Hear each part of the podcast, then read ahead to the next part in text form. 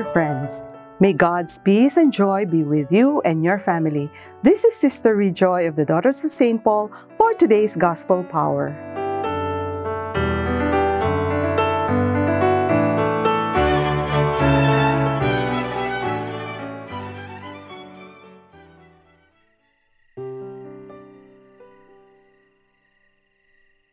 As Jesus was walking along, he saw a man called Matthew sitting at the tax booth.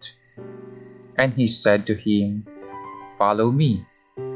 And he got up and followed him. And as he sat at dinner in the house, many tax collectors and sinners came and were sitting with him and his disciples.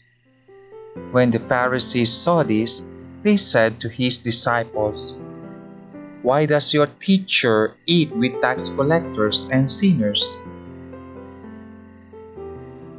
But when he heard this, he said, Those who are well have no need of a physician, but those who are sick.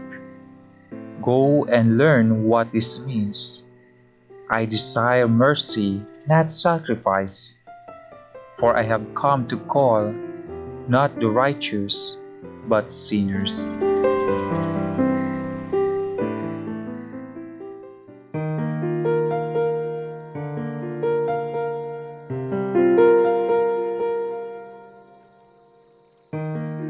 The real tragedy is not so much being a sinner as being blind to the fact that one is a sinner. For instance, in today's Gospel, the truly pitiable characters are not the tax collectors and sinners, but the Pharisees who criticized Jesus for having table fellowship with his people. It is to say that admission of sinfulness is the necessary opening that makes the work of salvation possible. As St. Augustine says, God who created us without us will not save us without us. Sisters and brothers, salvation is a gift that will not be imposed on anyone. A person has to recognize one's need of it, just as a sick person feels the urgency of seeing a doctor. In God's work of salvation, our free and conscious human cooperation is necessary. Let us pray. Lord Jesus, have mercy on us and deliver us from the tragic illusion of being sinless. Amen.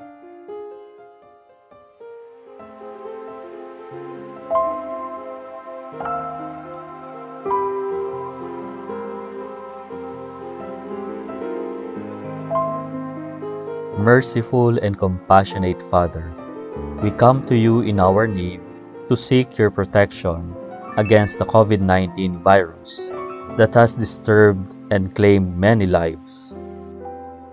We ask you now to look upon us with love and by your healing hand, dispel the fear of sickness and death, restore our hope, and strengthen our faith. We pray that you guide the people tasked to find cures for this disease and to stem its transmission. We thank you for the vaccines developed, made possible by your guiding hands. Bless our efforts to use these vaccines to end the pandemic in our country. We pray for our health workers that they may minister to the sick with competence and compassion. Grant them health in mind and body, strength in their commitment, protection from the disease. We pray for those afflicted. May they be restored to health. Protect those who care for them. Grant eternal rest to those who have died. Give us the grace in these trying times to work for the good of all and to help those in need.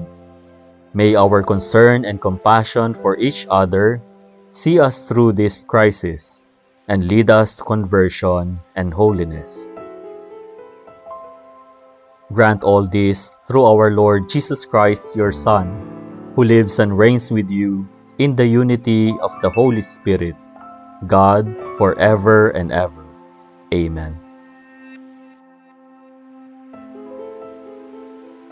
We fly to your protection, O Holy Mother of God.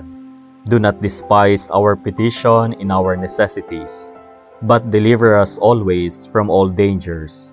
O glorious and blessed Virgin. Amen. Our Lady, health of the sick, pray for us.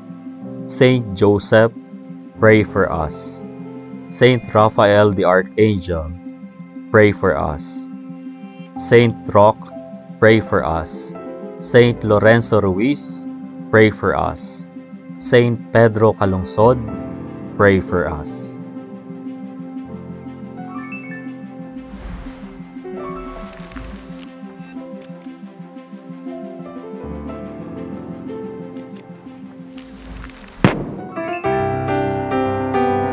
Celebrating the Pauline Family Year of the Word of God from November 26, 2020 to November 26, 2021, with a theme that the Lord's message may spread quickly.